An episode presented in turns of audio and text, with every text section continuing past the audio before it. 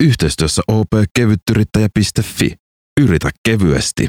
Kuuntelette Radio Helsinkiä. Tämä on Startup-radiokeskusteluita yrittäjyydestä, startupeista ja yhteiskunnasta. Mä olen Otto Ahoniemi ja täällä studiossa kanssani ajatuksia pöytään latoo toinen juontaja Iiro Nurmi. Moikka. Moikka, moikka. Kiva olla taas täällä. Hän on hauska tulla takaisin itse asiassa jo, jo nyt niin kuin keväämällä. Me ollaan tässä nyt kaksi vuotta Startup-radiota tehty aina syksyllä 2016-2017. Mutta se on myös meinannut sitä, että koska mitähän se sanoisi, ehkä tämmöisen niin startup-vuosikierron mm. uh, syksy on aika kiireinen. Siinä on Slash ja siinä on kaikenlaista hyvin muuta, muutakin, niin sitten se on leimannut myös jollain tasolla sitä niin kuin vierasvalintoja ja niin eteenpäin. Aivan näin, mutta tullaan- onneksi tämä niin. keväinen sääkin tässä, tässä taustalla taustottaa tätä energiaa tänne, tänne Kyllä. lounasajalle. Joo, kyllä. Nyt tulemme lounasaikaan, niin se on, se on erittäin hauskaa.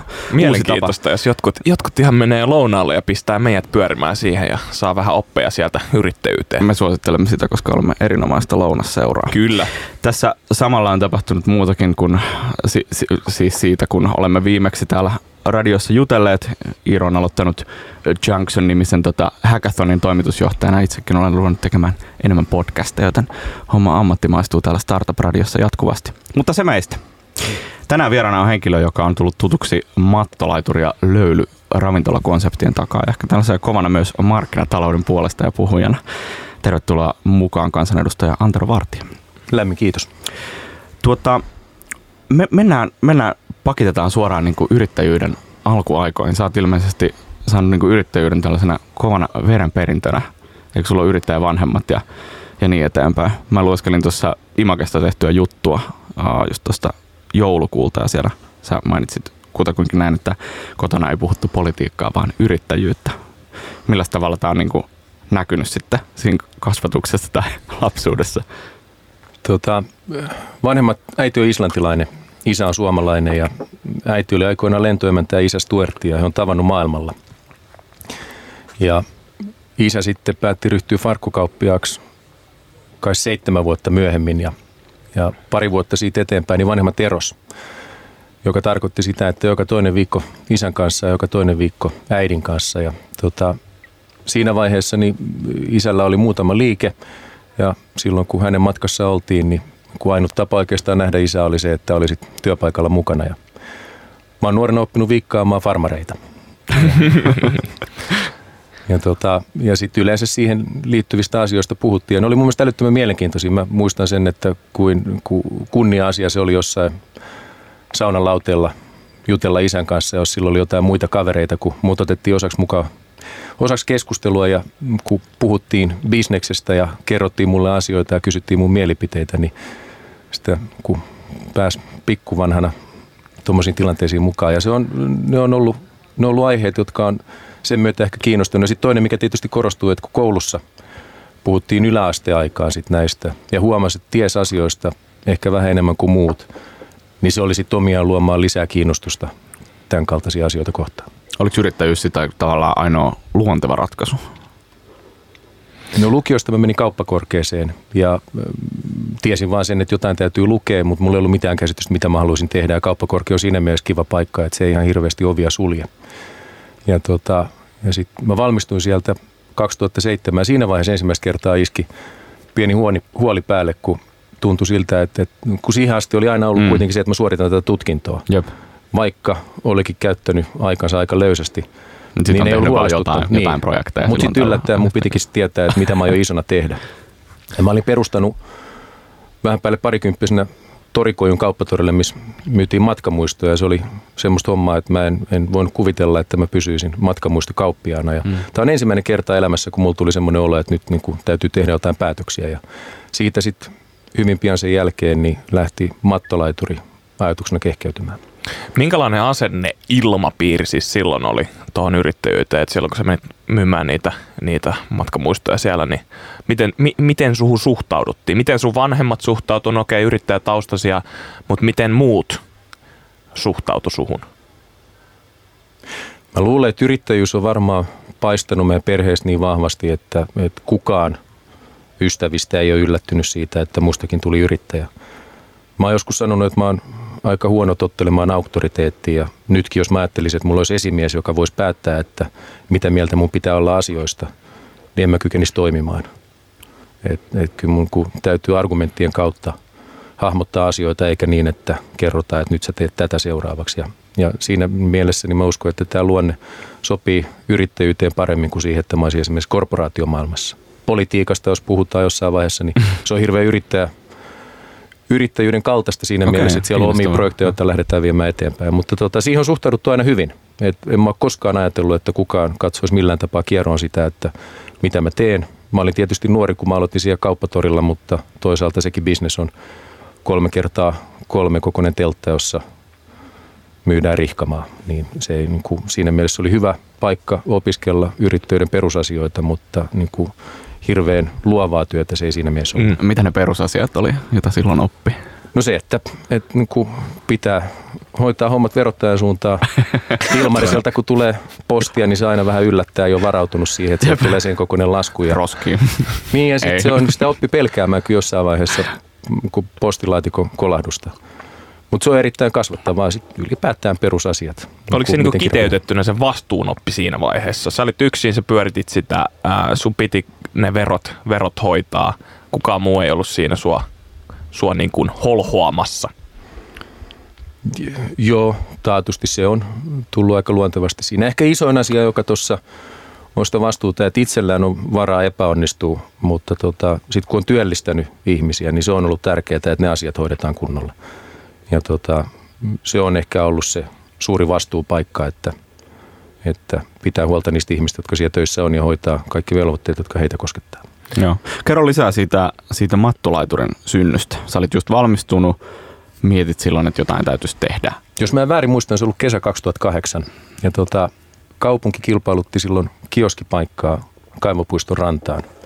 Ja johtuen siitä, että se on ollut sama instanssi, joka on myös toiminut toripaikkojen vuokranantajana, niin mä olin tiennyt, että tämmöinen paikka on tulossa kilpailutukseen ja sitten siitä järjestettiin ihan huutokauppa. Ja me osallistuttiin siihen isän kanssa yhdessä ja tota, voitettiin tämä tarjouskilpailu ja sitten siihen oli kaavailtu 25 neliön kioskia. Ja tota, ja sitten kun sitä lähti sit työstämään siitä eteenpäin tehtiin suunnitelmia, niin, niin tietysti mulla kunnianhimon taso kasvoi, että sen sijaan, että siellä myytäisiin saludokahvia ja eskimopuikkoja, kun on noin hieno paikka, niin oli mahdollisuus tehdä jotain näyttävämpää. Tota, se paikkahan neljöiden puolesta ei ole olennaisesti isompi, mutta kaupunki ei varmaan sitä sillä tavalla ajatellut, kun se on alulle pantu, että, se on ollut enemmänkin niin kuin mutterikahvilla, joka on siinä vieressä, niin kaltainen kioski, mutta se olisi ollut mun mielestä sääli tehdä siihen jotain semmoista, mikä ei palvelisi ihmisiä kohtauspaikkana yhtä paljon niin, että ennen kaikkea mä koen, että se on paikka, jossa kaupunki ja luonto kohtaa. Hmm. Ja, tota, ja se, oli, se oli projekti, johon mä en haluaisi uudelleen ryhtyä. Et siinä sai pari vuotta vääntää kaupungin kanssa. Meillä oli kallis arkkitehtitoimisto, sama joka on suunnitellut muun muassa pikkuparlamentin. Ja tota, Sieltä tuli paljon laskuja. Ja me, alhaalta. niin ei, no mutta se oli, niin. no, siis joo, joo. ei niistäkään ollut, joku oli suositellut heitä ja sitten tota, lähdettiin heidän kanssa tekemään yhteistyötä ja, tota, ja hienot suunnitelmat teki, mutta, mutta mä en ollut varautunut siihen, että, että viiden minuutin puhelinsoitto voi olla niin pirun kallis joka kerta. ja, tota, ja rahaa paloi aika paljon. Me tehtiin suunnitelmia useampia ja, tota, ja sitten niitä toimitettiin kaupungin suuntaan. Oli tämmöinen instanssi kuin kaupunkikuvan neuvottelukunta – johon aina toimitettiin aika ajoin ja sitten sieltä tuli viesti, että, että niin kuin mielenkiintoinen asia täytyy pohtia. Ja se oli kallista tehdä mallinnuskuvia, pienoismalleja ja muuttaa niitä suunnitelmia. Ja sitten ei ollut mitään varmuutta siitä, että eteneekö tämä projekti vai ei. Ja viesti oli ollut kaikilta, että, että kaupungin viranomaisten suuntaan ei saa olla kukaan muu yhteydessä kuin nämä arkkitehdit siitä arkkitehtitoimistosta. Mutta meillä oli rahat loppumassa, meillä oli mennyt pari vuotta siinä melkein, niin tota, rupesi huolestuttaa. Ja sitten saatiin järjestetty yksi kokous kaupungin viranomaisten kanssa, jossa sitä projektia sitten käytiin tarkemmin läpi. Ja, tota, ja sen myötä sitten lähti etenemään. Kaupungin yliarkkitehti totesi silloin, että, että hyvä on, että voitte edetä tämän kanssa sillä ehdolla, että teette sitten hyvän. Ja tota, no sitten me ruvettiin rakentaa aika pian sen rakennusluvan saamisen jälkeen ja se oli sitten taas ihan kokonaan uusi yllätys.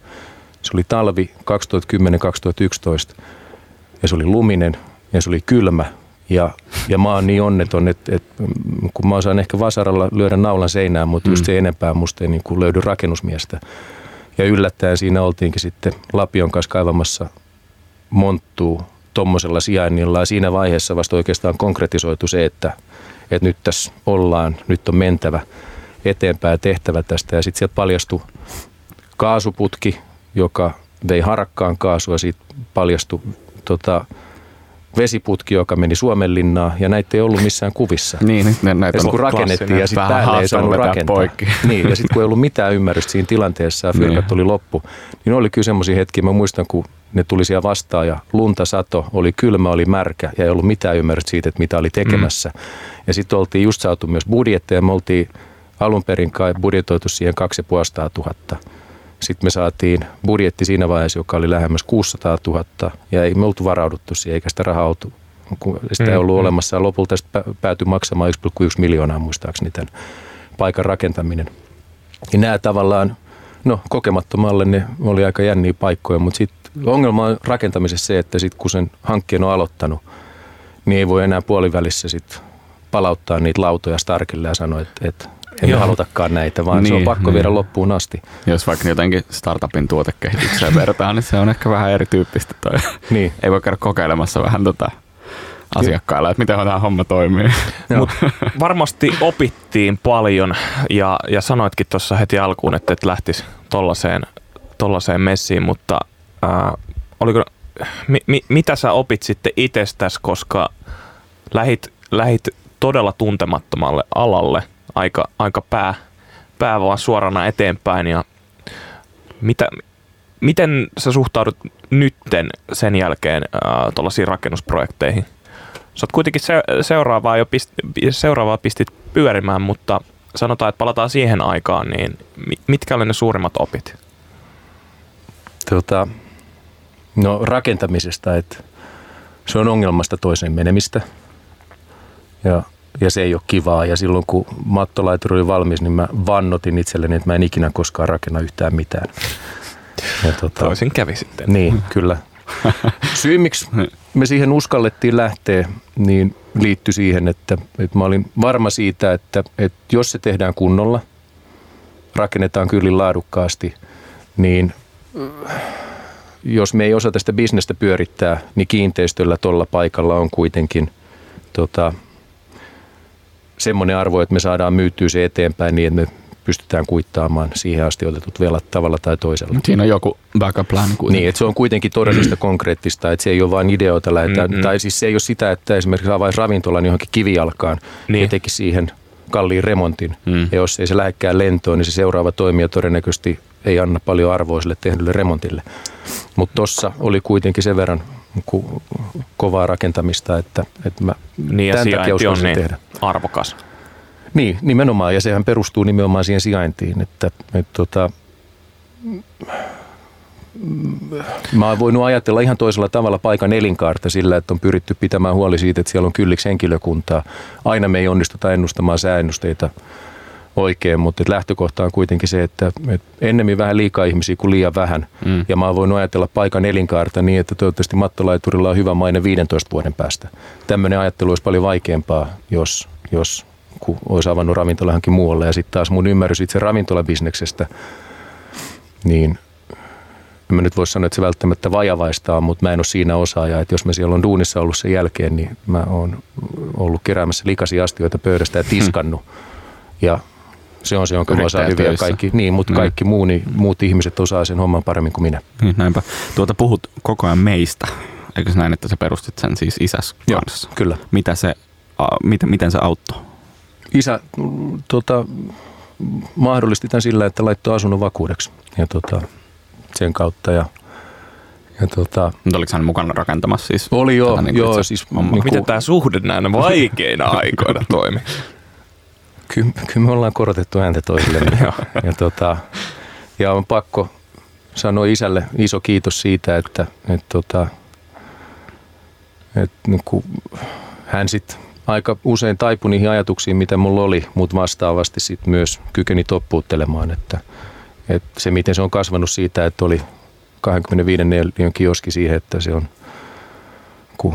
iso terassi tuolla paikalla, jossa anniskellaan, niin se on, se on vaatinut sitä kunnianhimotason nostoa ja se on sujunut isän kanssa nyt loppupeleissä niin erittäin hyvin. Silloin välillä oli vaikeaa, mutta se kuuluu kai perheyrittäjyyteen aina, että siihen, siihen liittyy myös isä-poikasuhde tässä tapauksessa, ei ole pelkästään bisnessuhde. Hm. Jep. Kuuntelet Startup-radiota, jossa siis nyt äänessä Otto Ahniemi ja mukana myös juontaja Iiro Nurmi sekä vieraamme yrittäjä, kansanedustaja Antero Vartija. Palataan hetken kuluttua puhumaan lisää löylystä toisesta ravintolasta, jonka perustamisessa Vartija on ollut mukana. Yhteistyössä opkevyttyrittäjä.fi. Yritä kevyesti. Kuuntelet Radio Helsinkiä, jossa Startup Radio viihdyttää lounasaikaasi. Täällä äänessä nyt juuri Otto Ahoniemi ja studiossa mukana toinen juontaja Iiro Nurmi sekä vieraamme yrittäjä, kansanedustaja Antero Vartija. Ei, ei liikaa assosioiduta tuohon joku lounasradio. Totta, mutta... niin, ihmiset on kuuntelevat tätä podcastinakin. Että niin, muistetaan ei, ei pidä liikaa, liikaa ohjata tähän aikaan. Ennen, ennen tuossa tota, tai hetki sitten kuuntelimme siis Tuve Luun Influence-kappaleen, jota ennen keskustelimme hieman mattolaiturista ja sen synnystä Anteron kanssa. Oot myös ollut mukana toisen tota, ravintolakonseptin, tai itse asiassa ehkä niinku konseptin, johon kuuluu myös ravintolani rakentamisessa, nimeltään Löyly. Sä olit jo mattolaituria uh, tota, tehdessä siis vannottanut itsellesi, että sä et lähde toiseen mukaan, toiseen samantyyppiseen, mutta toisin kävi. Miksi? Tota, Tämä oli siinä vaiheessa, kun mä olin käynyt eurovaalit ja tiesin jo, että mä aion hakea eduskuntaan, niin tuli ihminen. Mielen, mielenkiintoinen eduskuntavaaliprojekti. Siinä tarvitsit joku. Niin, ei nimenomaan. Joku. Joo, ei, piti, piti keksiä joku tapa, jolla sai näkyvyyttä. Niin, no niin, klassinen. Niin, tota, tuli vastaan kaveri, joka oli just saanut, tota, oli vienyt sitä projektia eteenpäin ja oli saanut rakennusluvan siihen. Ja tota, istutti alas ja mä kerroin siitä, että minkälaista on ollut rakentaa mattolaituri, minkälaisia asioita tulee ottaa huomioon liiketoiminnasta, liiketoiminnassa, kun toimitaan tuo meren äärellä ja ollaan säälle alttiina. Ja tota, mutta ajatus siitä, että pääsis toteuttamaan jotain uutta jälleen Helsingin rannoilla, niin oli vaan niin vahva, että, että aluksi mä ajattelin, että mitä jos siellä lähtisi pyörittää sitä liiketoimintaa, että he rakentaisi, mutta mä en saanut sitä yhtälöä osumaan millään tapaa. Ja, ja tota, sitten mä soitin ystävälleni Jasperille. Me ollaan oltu pitkään ystäviä. Jasper on varmasti mun läheisin ystävä, niin tota, mä sanoin sille, että, olisi, nyt, että, että mitä mieltä toisit siitä, jos rakennettaisiin ravintola ja sauna Hernesaan rantaan, niin Jasper vastasi ehdottomasti. Ja tota, tietämättä yhtään, minkä koko luokan jutusta oli. Mä luulen, että se on enemmän ajatellut mattolaituria siinä vaiheessa, niin, kuin niin. mitä siinä tehtiin. Niin. Ja sit, tota, mä muistan sen hetken, kun mä vein Jasperin ensimmäistä kertaa sinne tontille. Mä en ollut näyttänyt sille kuvia siitä sen paikasta sen enempää ja tiesi itse vaan, että suurin piirtein, että minkä kunnossa mä vein sen seisomaan siihen yhteen tontin kulmaan ja sanoin, että odota tässä, mä kävelen sinne toiseen kulmaan. Ja mä olin merkannut itselleni sen paikan etukäteen. Ja kun mä kävelen sen, mä muistan sen matka, se on, se on lähes 100 metriä, Joo. kun hypotenuusaa pitkin siitä, kun käveltiin hmm. poikki. Niin tota, ja kun mä käännyn ympäri ja mä näen sen miehen siellä pienenä toisessa päässä. Ja tulee olo, että ei, ei, ei meistä ole tähän. Mutta, tota, mutta ajatus siitä, että pääsee rakentaa Helsingin rannoille jotain pysyvää, mahdollisuus jättää kädenjälki tuolla tavalla, niin ei vaan voinut jättää väliin, vaikka mä tiesin, että oli mahdollista, että mä tulisin valituksi eduskuntaan. Ja sitten me käytiin neuvottelut tämän tahon kanssa ja ostettiin se yhtiö, jolla oli siinä vaiheessa rakennuslupa ja tontivuokrasopimus ja sitten me mutta tehtiin uudet suunnitelmat siinä sitten sen jälkeen. Kerro tuosta sun vähän sisäisestä motivaatiosta, jos noin Helsingin rantoihin. Että miten, mi, mi, onko se, merkitseekö se jotakin syvempää sulle vai mitkä nämä niin kuin tausta tuntemukset on siellä? Miksi sä haluat tehdä tota? Semmoinen, kun tarjoutuu tuommoinen tilaisuus. En mä tiedä, kunnia-asia. Hienoa tehdä jotain semmoista, joka on, on pysyvää, joka palvelee ihmisiä. Et se on sekä mattolaituri että löylyn kohdalla, kun me sitä lähdettiin tekemään, niin tota, ajatuksena on ollut luoda kohtauspaikka, jossa ihmiset viihtyy keskenään. Ja se korostuu silloin, kun on kaunis luonto siinä lähellä. Ja, tota, ja sitten löylyn kohdalla myös, niin, niin ihan hirveästi me ei oltu niitä suunnitelmia tehty ja mä olin tehnyt karkean budjetin, että mitä se voisi maksaa. Eikö tässä ja pitänyt vähän niin, nimenomaan. Joka kerta.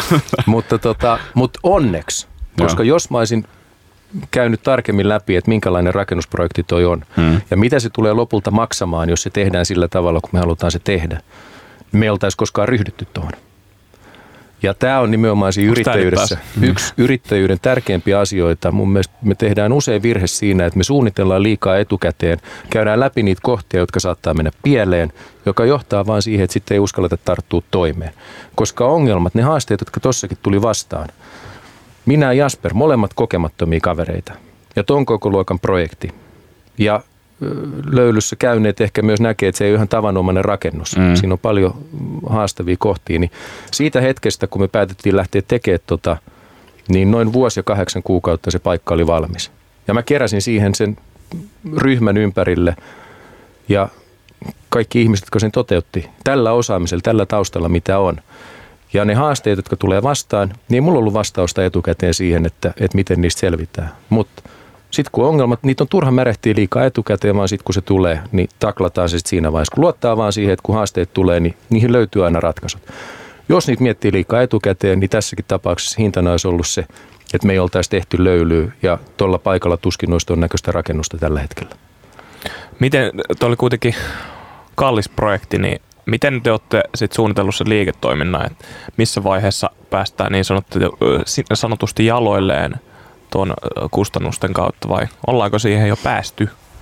Ei missään nimessä siihen ei ole päästy lähellekään. Päinvastoin tässä maksetaan jatkuvasti, vaan tulee uusia laskuja, kun on pitänyt tehdä asioita vielä korjata jälkikäteen. Mutta tota, korot on niin alhaalla, että me suunniteltiin kaikki investoinnit.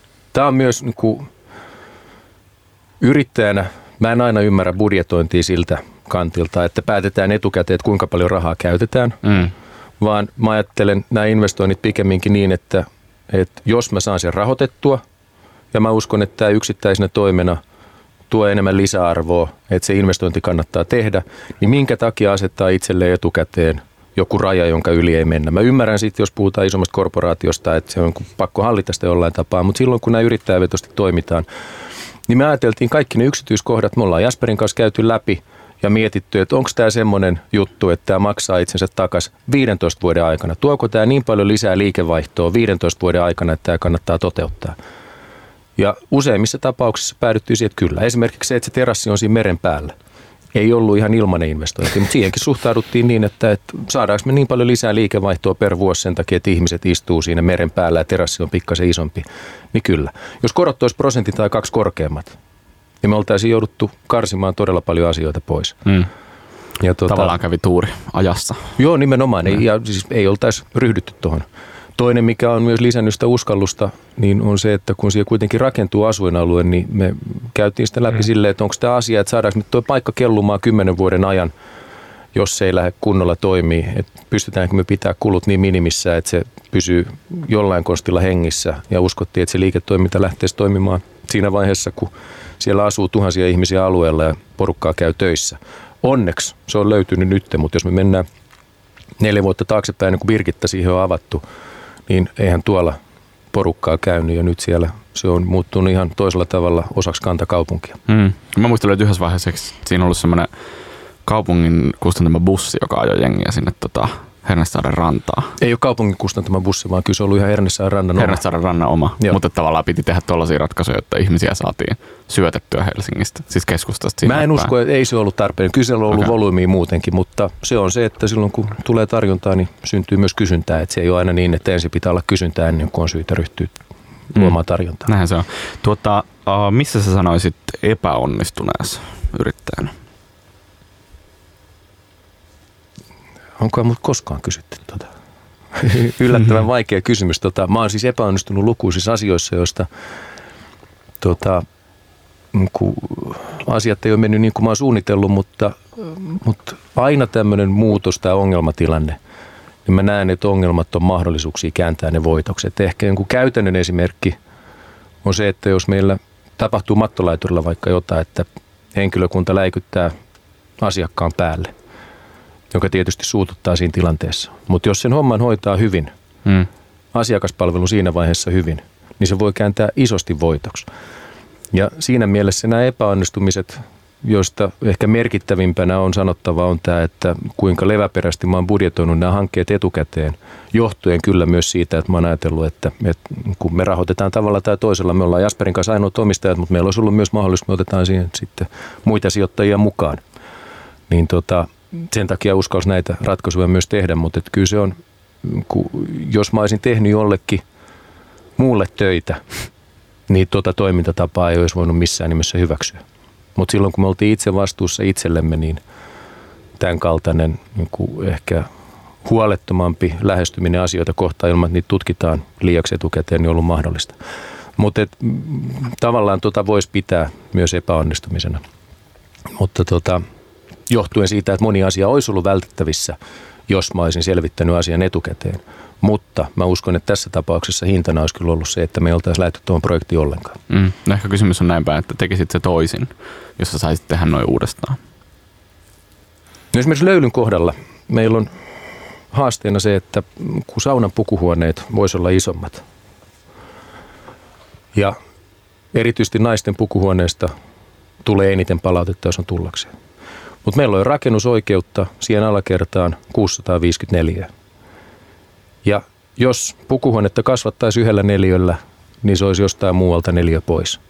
Ja mä en vaihtaisi yhdenkään neliön paikkaa, koska jotta naisten pukuhuone olisi niin paljon parempi, että se parantaisi sitä, niin siellä olisi taas ne oleskelutilat paljon pienemmät. Ja tämä on ehkä yksi konkreettinen asia, että tuossa on käynyt ihan tolkuton flaksi. Että silloin kun sitä arkkitehtien kanssa on piirretty ihan ensimmäisenä vaan ruutupaperilla ja yritetty hahmottaa, että miten ne tilat toimii, hmm. että se saatiin toimimaan noin. Mä tein myös paljon sitä, että mä menin johonkin isompaan tilaan, mä vedin maalarin teippiin vaan lattiaa ja kuvittelin siihen seinät ja Mä oon piirtänyt vessakoppeja ja kuvitellut, että mä istun pöntöllä isossa huoneessa ja mulla on maalarinteipit ympärillä. Mutta tällä tavalla sitä on suunniteltu ja, tota, ja, ja se on siis niin kuin sanottu vaihtoehtoiskustannuksia tavallaan, että jos jotain tekee, niin se on jostain muualta pois. Ja näin jälkikäteen, niin mä oon todella tyytyväinen tuohon. Olisi kivaa, kun meillä olisi ollut enemmän rakennusoikeutta, mutta kun sitä ei ollut, niin meidän piti sommitella se tuohon tilaan, mikä nyt on. Mitä asioita mä olisin tehnyt toisin, niin mä olisin toivonut, että, että mä olisin voinut tehdä eduskuntavaalit ja löylyn eri aikaan. Tai pikemminkin ne vaalit ei ollut niinkään ongelma, mutta mä tulin valituksi samaan aikaan, kun ruvettiin rakentaa. Ja se on helposti elämäni raskain vuosi. Että kyllä kun kaksi asiaa, joista niin, kuin niin uusia, että koko ajan tuntemus, että mä en ymmärrä tästä yhtään mitään. Mm. Jutut on hirveän julkisia. Kristit on niin työ ei ole mitenkään kauhean 40 tuntia viikossa homma, vaan ei, vähän, ei, vähän ja, enemmän. Ei, kun se on. Ja sitten alkuvaiheessa vielä, niin. kun ei tiedä, miten sitä energiaa käyttää, niin asioihin niin kun ei osannut myöskään säännöstellä sitä ajankäyttöä oikein, tuli käyttänyt sitä liikaa, niin Mä en montaa tuntia nukkunut yössä sinä vuonna ja se on, ei ollut yksi eikä kaksi kertaa, että mä eduskunnassa hakenut jonkun huoneen, missä ei ketään ja me lattialle makaa, kun on vaan semmoinen olla, että nyt nyt ei pysy pystyssä ja sitten vaan rupeaa kyyneleet valumaan. Ja tota, ei niin, että varsinaisesti ehkä itkisi, mutta että on vaan semmoinen olo, että nyt, mm-hmm. nyt ei mm-hmm. jaksa. Mutta kun ei mitään muuta vaihtoehtoa, kun puskee eteenpäin. Ja mä en muista siitä vuodesta ihan hirveästi, mutta tota, näin jälkikäteen, niin nyt mä tiedän, että tosta kun selvisi, niin mä tiedän, että, että haasteista kyllä selvii, kun vaan uskaltaa puskea niitä kohti. Hmm. Tässä jo tuli eduskuntavaalit ja, ja toi vuosi 2015 jonkun verran puheeksi mik, miksi jättää menestyvä yrittäjäura ja lähteä politiikkaan?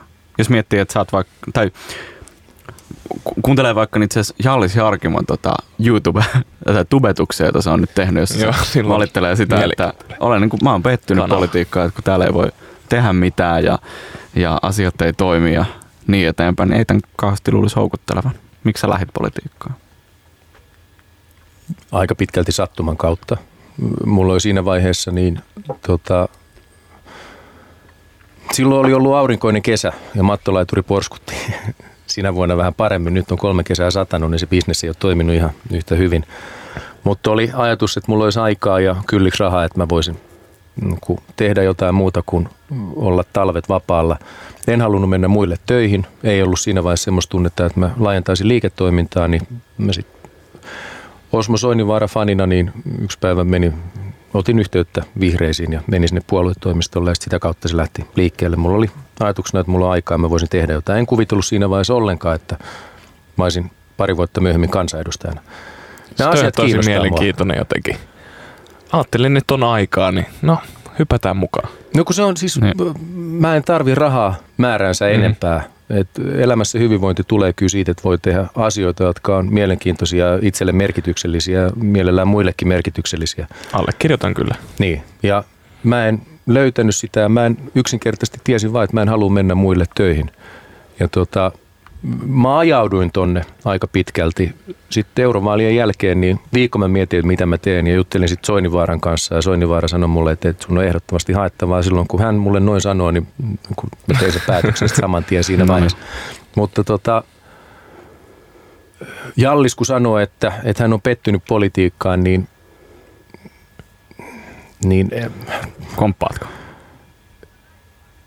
No, no mitkä odotukset sun silloin oli? Ei, no siis, Onko nyt taas viisastuttu? Että totta kai on viisastuttu. Niin Kyllähän toi, kun siellä on, niin siinä oppii paljon, mutta se, että mä olisin pettynyt johonkin, niin eihän toi nyt niin kuin hirveän suurena yllätyksenä tullut, että miten tuo järjestelmä toimii. Mutta niin kun, siellä on haasteita, siellä on isoja haasteita, siellä on juttuja, jotka tehdään päin mäntyy, mutta ne on juttuja, jotka pitää korjata. Ne pitää tunnistaa, mikä siellä on pielessä ja sitten pitää tarttua toimeen on ihan selvää, että siellä ei voi olla yksittäisellä ihmisellä sellaista määräysvaltaa kuin mitä sitten taas bisnespuolella mm. on. Se on niin kuin demokratian idea. Häiritsikö se sua alkuun? Ei yhtään, ei okay. missään vaiheessa. Päinvastoin, mä viihdysin koko ajan paremmin ja paremmin. Joo, ja, tota, ja kysymys on siitä, että mun pitää itse löytää ne narut, langanpätkät, mistä vetää, että jutut lähtee, menee eteenpäin ja se tapahtuu vuorovaikutuksessa ihmisten kanssa. Ja tota, ja ylipäätään siis mun mielestä asioita täytyy nostaa esille, mutta mä en ihan hirveästi usko siihen, että kiukutellaan. Mä en ihan hirveästi usko siihen, että panetellaan muita, vaan tuo on yhteisö, jonka täytyy tehdä tosi isoja, mm.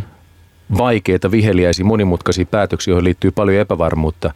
Mutta samaan aikaan, jos politiikassa ei tehdä olennaisesti kunnianhimoisempaa ja enemmän rakenteita muuttavaa politiikkaa, niin jossain vaiheessa edes on seuraava talouskriisi – ja me ei olla valmiit kohtaamaan sitä ollenkaan. Se pelottaa mua todella paljon ja se on silloin, kun me ollaan tuolla, niin meidän vastuu on löytää ne ratkaisut ja viedä niitä läpi, vaikka ne tässä ajassa saattaa tuntua epämiellyttäviltä.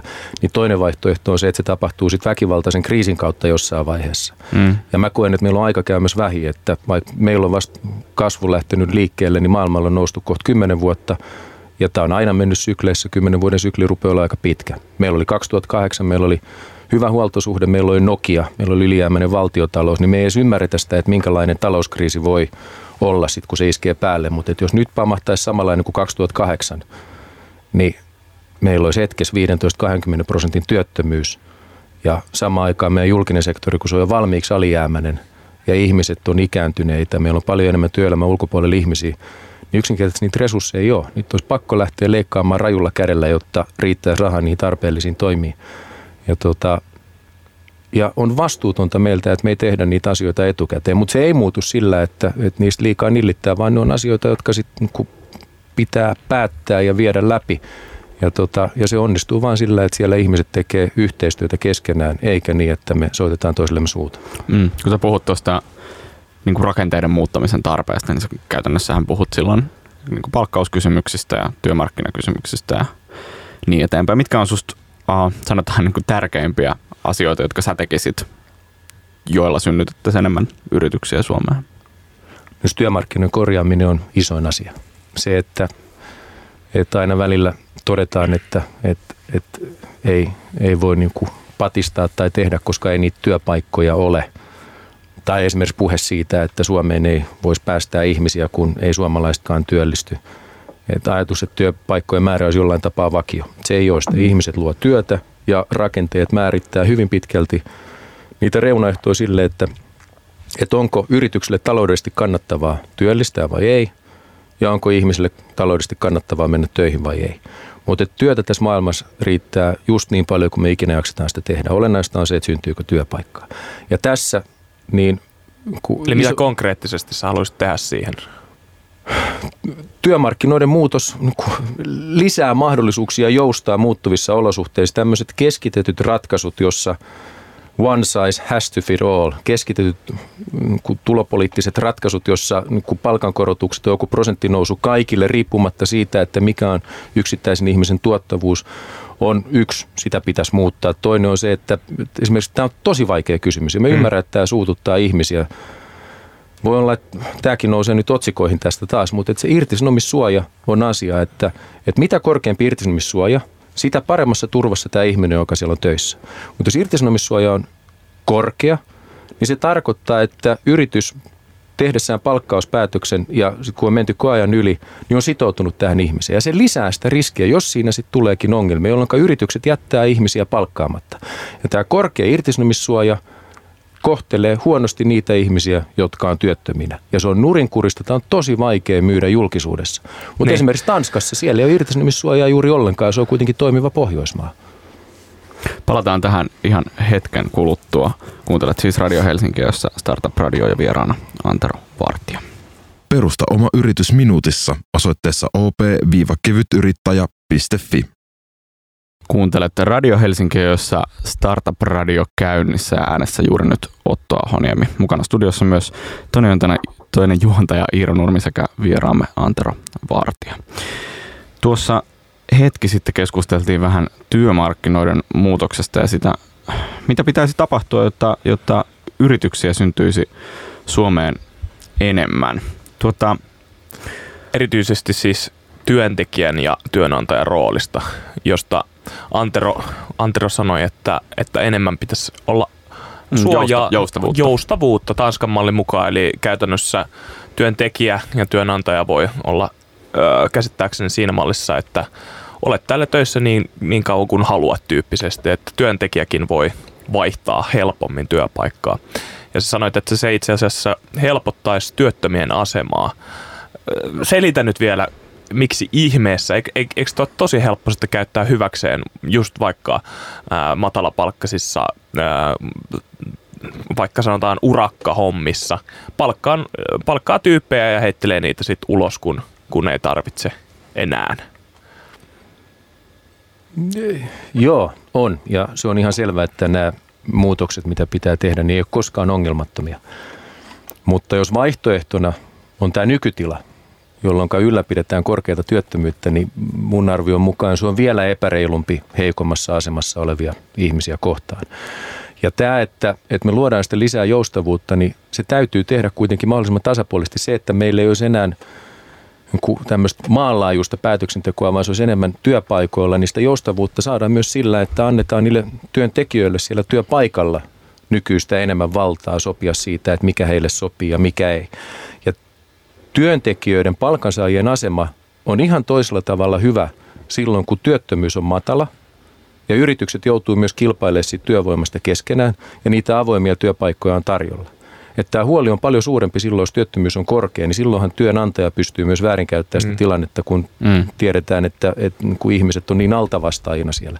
Että tämä toimii vaan silloin, jos me myös aidosti lisätään palkansaajien autonomiaa ja tarjotaan myös, tähän liittyy myös se, että se sosiaaliturva on kyllin hyvä, että jos sä jäät työttömäksi, niin sä tuut toimeen, niitä muita työpaikkoja on tarjolla. Että jos työnantaja soittaa sulle liikaa su- suutaan, niin sä voit sanoa sille, että haista homma, me menen muualle töihin. Mm. Mutta tota...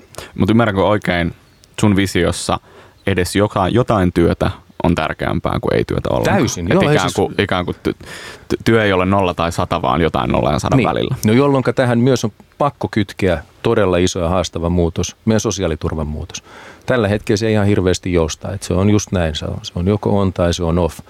Mutta se, että miten yhdistää hyvin rikkonaista työelämää monien kohdalla ja miten tehdä siitä turvatumpaa niin, että, että sulla ei vaikka kun sosiaaliturvan maksatukset me poikki sen takia, että sä olit töissä ja sitten sä jäitkin sieltä pois, kun havaitsit, että työpaikka ei sulle sovi. Niin nämä on kohtuuttomia tilanteita ja meidän täytyy pystyä yhdistää sitä, että meillä on sekä palkkatulo että sosiaaliturva kulkee rinta rinnan niin, että me turvataan ihmisille myös niitä tuloja. Tämän niin kuin, tulojen kokonaisuus on olennaista. Me keskitytään hirveästi puhumaan siitä, mikä on palkkataso, mutta mä pidän täysin välttämättömänä sitä, että ensimmäinen täytyy keventää – entisestään pienitulosten ihmisten verotusta ja työnantajamaksuja, mutta sit, jotta me saataisiin vielä useampi ihminen mukaan, niin meidän täytyy yhdistää palkkoja ja tulonsiirtoja keskenään, jotta yrityksille olisi taloudellisesti kannattavampaa palkata niitä, joiden tota, työkyky on ehkä keskimääräistä heikompi, mutta näilläkin ihmisillä on oltava oikeus tehdä työtä, tehdä työtä itsensä ja lähipiirinsä hyväksi, olla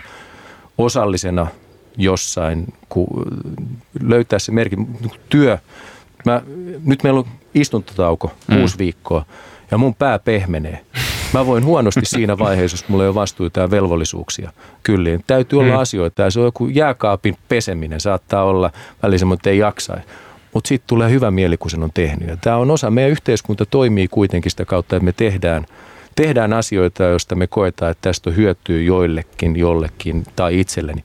Mutta tämä nykyinen järjestelmä, joka hirveän monessa kohti pakottaa pysymään passiivisena, koska siihen liittyy liikaa epävarmuutta, että kuin sosiaaliturva toimii, jos ihminen ottaa jonkun keikkaduuni esimerkiksi vastaan.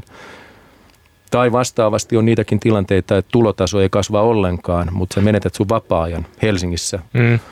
Kun pienipalkkaiset työt on tämmöisiä, niin se on täysin kestämätön yhtälö. Ja tämä linkittyy nyt siihen, että jos meidän työllisyysaste pysyy matalana, jos se suhdeluku, että kuinka moni ihminen on töissä mm.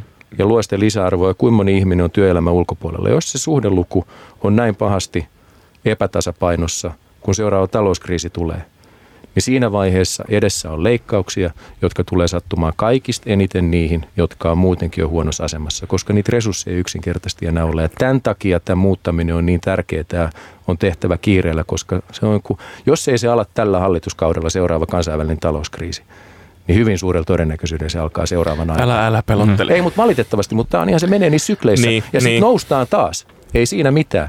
Mutta se muutosvaihe, niin niin se on se vaikea. Ei ole syytä ottaa sitä niin rajuna vastaan mm. johtuen vain siitä, että me ei tehty niitä päätöksiä etukäteen niin, että meillä olisi ollut parempi kyky sopeutua siihen muutokseen. Mm. No niin, työmarkkinauudistukset siis ensimmäinen tapa. Mutta tuohon mä haluan kysyä okay. vielä, kun Joo. puhuttiin paljon, paljon tavallaan vähäosaisemman ää, tota, asemasta, mutta siitähän tulee sitten paljon niinku kitkaa hyväosaisille, että sanotaan, että hei, mä oon tehnyt oman urani. Sanotaan nyt vaikka yrittäjä, ää, rikastunut sillä, vara, saanut paljon varallisuutta, niin sitähän tulee sitten, sit tulee hirveä konflikti aina, aina rikkaiden ja köyhien välille. Ja, ja sitä vielä sanotaan sillä tavalla, että hei, mä oon oman urani luonut, miksi mua rankastaa näin isoilla veroilla täällä. Niin tossa vaiheessahan, jos, jos tota sosiaaliturvaa pitäisi saada vähän niin kuin helpommin, tai sanotaan, että se pitäisi olla tasaisempaa ilman, että se poistuu silloin, kun se menee töihin, niin eikö käytännössä silloin tarvita enemmän varallisuutta, jolloin veroja pitäisi nostaa, niin miten tämä sitä aiheuttaa konfliktia sinne niille ihmisille, jotka maksaa eniten siitä, että pystytään pitämään tuo alempi luokka no siis, Olennaistahan asemassa. on se, että, että meidän nämä sosiaaliturvamenot, jotka liittyy työttömyyteen, niitä saadaan alas, mutta nehän laskee erityisesti sillä, että ihmiset siirtyy työttömyydestä työelämään, mm. joka keventää sitä verotusta. Mutta toinen niin Tanskan mallin ideahan on se, että jotta voidaan tarjota korkea perusturvan taso, niin siihen liittyy tosi voimakasta patistelua. Mm. Että semmoinen ei voi toimia, että on korkea perusturva ja sitten niin työ, meet töihin ja sä et siitä juuri enempää euroja – käteen saa, kun sä menet töihin, niin se johtaa siihen, että, että ihmiset kuitenkin arvostaa vapaa-aikaa perustellusti, arvostavat vapaa-aikaa, niin sitten ei välttämättä mene sinne töihin niin monet kuin pitäisi. Et nyt siis mä korostan sitä, että yksilöllä on mun maailmassa aina oikeus tehdä itsensä kannalta järkeviä päätöksiä, itsensä kannalta semmoisia päätöksiä, kun hän haluaa tehdä. Ja jos ajattelee, että mä en tuommoiseen duuniin me tuolla liksalla, toi ei mua huvita, niin hänellä on kaikki oikeus tehdä se. Mutta meidän on pakko ylläpitää semmoista rakenteet, että kyllin moni on kuitenkin siellä työelämässä, jotta me voidaan sitten taas turvata – nämä asiat, joita me tarvitaan liittyen esimerkiksi koulutuksen rahoittamiseen, sosiaaliturvan rahoitukseen, terveysmenoihin, turvallisuuteen, kaikki tämä, se pitää jollain konstilla kuitenkin kyetä rahoittaa. Ja meillä on paljon enemmän ihmisiä työelämän ulkopuolella kuin itse työelämästä yhteiskunnassa. Ja se määrä tulee kasvamaan hurjaa vauhtia, kun ihmiset jää eläkkeelle. Ja sitten jossain vaiheessa tuo iso joukko, joka nyt on jäänyt eläkkeelle, ne myös vanhenee olennaisesti ja meidän terveysmenot kasvaa hurjasti. Mm. Ja meidän on pakko varautua siihen nyt, eikä niin, että sit kun me mennään sinne. Mutta tämä niin hyväosaisten verorasitus, niin – Mä ymmärrän sen puheen ja muuta. Mä en pidä sitä tällä hetkellä niin korkeana, että se olisi se varsinainen. Jos joku haluaa porukkahan ansaita... lähtee täältä pois, kun on niin, niin kovat Niin lähtee, mu- sitä ei voida töihin. tiukentaa, juuri näin. Sen takia sitä ei voida tiukentaa, mutta meillä on paljon muita asioita, mitä voidaan verottaa. Ne on vain veroja, joita ihmiset vastustaa, mutta et, kiinteistövero tai se, että haitat, esimerkiksi päästöt, olisi nyt paljon fiksumpaa keventää työn verotusta ja laittaa yhtiöt, jotka synnyttää ilmastopäästöjä maksamaan niistä päästöoikeuksistaan paljon enemmän, josta me saataisiin julkiselle sektorille rahaa.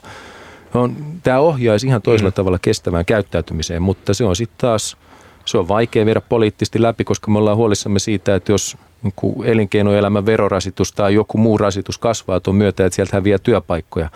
Mutta sen takia nämä muutokset tulisikin tehdä niin, että samaan aikaan sitten, että jos me nostetaan tuolla verotusta, niin me kevennetään samassa suhteessa työverotusta. Tällä hetkellä työn verottaminen, erityisesti matala tuottoisen, matalapalkkaisen työn verotus, ei mene mun kaaliin. Että me yhä edelleen tehdään sitä mm. niin paljon. Isoja kysymyksiä, isoja asioita. Pakitetaan vielä kuitenkin vähän taaksepäin. Tuota, me, mä kysyn ehkä vielä, vielä tällaisen, että miten se, että, että sä oot sitten yrittäjätaustana, niin näkyy siinä politiikassa, jota sä nykyään teet? No, mä luulen, että siihen liittyy se, että, että mä puhun aika paljon siitä, että meidän täytyy ottaa huomioon ne työllistämisen realiteetit. Että nyt kun me ei eletä enää suunnitelmataloudessa, suljetussa taloudessa, vaan globaalissa markkinataloudessa, niin sen työllistämisen täytyy olla tota, tälle yhtiölle kannattavaa. Muuten sitä työpaikkaa ei synny. Ja se on, se on realiteetti, joka välillä tuntuu vähän tyhmältä, että näin joutuu sanoa, mutta että ne esitykset, mitä siellä on, niin, niin sitä työpaikkaa ei synny, jos se työllistäminen ei ole taloudellisesti kannattavaa. Silloin meidän kannattaa keskittyä siihen, että millä me tehtäisiin siitä työllistämisestä taloudellisesti kannattavampaa. Se on ehkä yksi asia, joka näkyy. Mä luulen, että enemmän mun puheessa välittyy se, että, että mä oon kauppatieteilijä. Hmm. Ja mua kiinnostaa se, että miten järjestelmä toimii ja markkinatalous on nerokas järjestelmä, joka on tehokas allokoimaan resurssit järkevällä tavalla, mutta sitten taas kun mä puhun markkinataloudesta, niin moni ajattelee, että, että mä kannatan viidakon lakia laissez-faire-yhteiskuntaa, missä saa tehdä mitä vaan ja vahvin voittaa, niin ei päinvastoin. Markkinatalous voi toimia ainoastaan silloin, kun on hyvä ja selkeä regulaatio. Ja tällä hetkellä markkinatalous, esimerkiksi se, että syntyy niin paljon ilmastopäästöjä, niin ihmiset sanoo, että tämä johtuu markkinataloudesta ja siitä, että me kulutetaan liikaa. Ei. Markkinatalous ihmiselle ilmastopäästöt on osoitus markkinahäiriöstä. Se, että joku voi synnyttää jotain, josta syntyy kustannuksia muille, niin sehän on markkinahäiriö, on markkina, meidän täytyy korjata mm. tämä. Ja täytyy laittaa ne, jotka se vahingon synnyttää, niin maksamaan siitä itse. Ja tämän kaltaisia muutoksia, niin niin, ja ehkä, no se varmaan tuossakin kysymyksessä, kun se on niin vaikeaa laittaa sille numerista arvoa, että mitä, mitä, jotain, mitä jotkut ilmastopäätökset sitten vaikka viiden vuoden päästä voi aiheuttaa, niin, ja sitten tavallaan kielletään, kielletään ne haitat myös tosi paljon, jos sun bisneksessä tulee haittoja, niin eihän sitä ehkä sillä lailla lähdetä tutkimaan omasta takaa ainakaan. Niin toi on sille aika haastava haastava yhtälö siinä mielessä, että tietyllä tapaa vaikutukset, mitä tehdään nyt, niin näkyy vasta kymmenen vuoden päästä, mutta sitten ne kymmenen vuoden vaikutukset voi ollakin tosi katastrofaaliset. Niin, niin jos tehdään nyt päätöksiä. Niin, ihan totta. Hei, meillä rupeaa aika, aika ihan kohta loppumaan. Viimeinen kysymys. Mikä olisi jotenkin semmoinen yksi opetus tai vinkki yrittäjälle, joka kuuntelee sua just nyt? Tuota, mun mielestä, jos puhutaan siitä, että mikä on, millainen ihminen voisi olla hyvä yrittäjä, riippuu hyvin paljon siitä, mitä tehdään, mutta mä oon nostanut muutaman asian esille. Yksi on se, että, että sallii itselleen sen epävarmuuden, oppii elää sen epävarmuuden kanssa ja ei, ei lannistu siitä, että, että, että ei aina tiedä, että miten saattaa käydä, niin on äärimmäisen tärkeää yrittäjälle. Toinen on se, että, että on monipuolisesti lahjakas ratkaisemaan eteen tulevia ongelmia, josta mulle ylivoimaisesti tärkein työkalu on puhelin. Sitten kun tulee joku juttu vastaan, mä en tiedä mitä pitäisi tehdä, niin mä soitan. Ja jos se ihminen ei tiedä mitä pitää tehdä, niin mä kysyn häneltä, tuleeko sun mieleen ketään, joka voisi tietää. Ja sitä kautta sitten yleensä lähden purkaa asioita. Mutta se kaikista tärkein asia yrittäjyydessä ja ylipäätään kaikessa tekemisessä on se, että ei jahkaile liikaa, vaan uskaltaa tarttua toimeen. Yleensä asioilla on tapana onnistua, kun niihin laittaa sydämensä ja lähtee tekemään. Ja jos ei ne siinä onnistu, niin siitä tulee niin paljon oppia, että se auttaa sitten seuraavan ponnistuksen äärellä. Et se on se kaikista tärkeää. Sitten kun on mielessä joku juttu, että mä oon tätä pohtinut, mä haluaisin tätä tehdä, niin sitten mä oon tekemään. Sitten mä oon PRH ja tota, firma, firma pystyy. pystyyn ja en, ensimmäinen juttu ja ensimmäinen lasku liikkeelle, niin siinä on otettu jo todella iso askel ja tämän kokemuksen myötä niin moni sitten lähtee tekemään eteenpäin. Et riippuen tietysti missä vaiheessa ollaan, mutta tämä kyky tarttua toimeen on mun mielestä yrittäjyydessä kaikista tärkein. Tuota, uh, mistä voi löytää lisää sun ajatuksia, jos sun haluaa tutustua tarkemmin? Twitter. Se on siellä, tota, Siellä väännät. aiemmin 140 280 merkkiin, niin mahtuu kuitenkin mun mielestä hämmentävän paljon. Se on ylivoimasti tehokkaan sosiaalisen median vaikutuskanava mulle. Mä käytän sitä paljon enemmän kuin Facebookia. Joo. Kiitos vierailusta Antero Vartija. Startup Radio ilmestyy siis viikoittain koko kevään ajan täällä Radio Helsingin päivissä sekä, sekä podcastina. Voit kuunnella meitä Apple Podcasteista tai Androidilla suosikki podcast-applikaatiostasi. Seuraa meitä myös Facebookissa. Löydymme sieltä. Sieltä löytyy myös kaikenlaisia hauskoja juttuja meidän tätä kulissien takaa. Palataan taas ensi viikolla. Tämä oli Startup Radio. Kiitos. Yhteistyössä opkevyttyrittäjä.fi. Yritä kevyesti.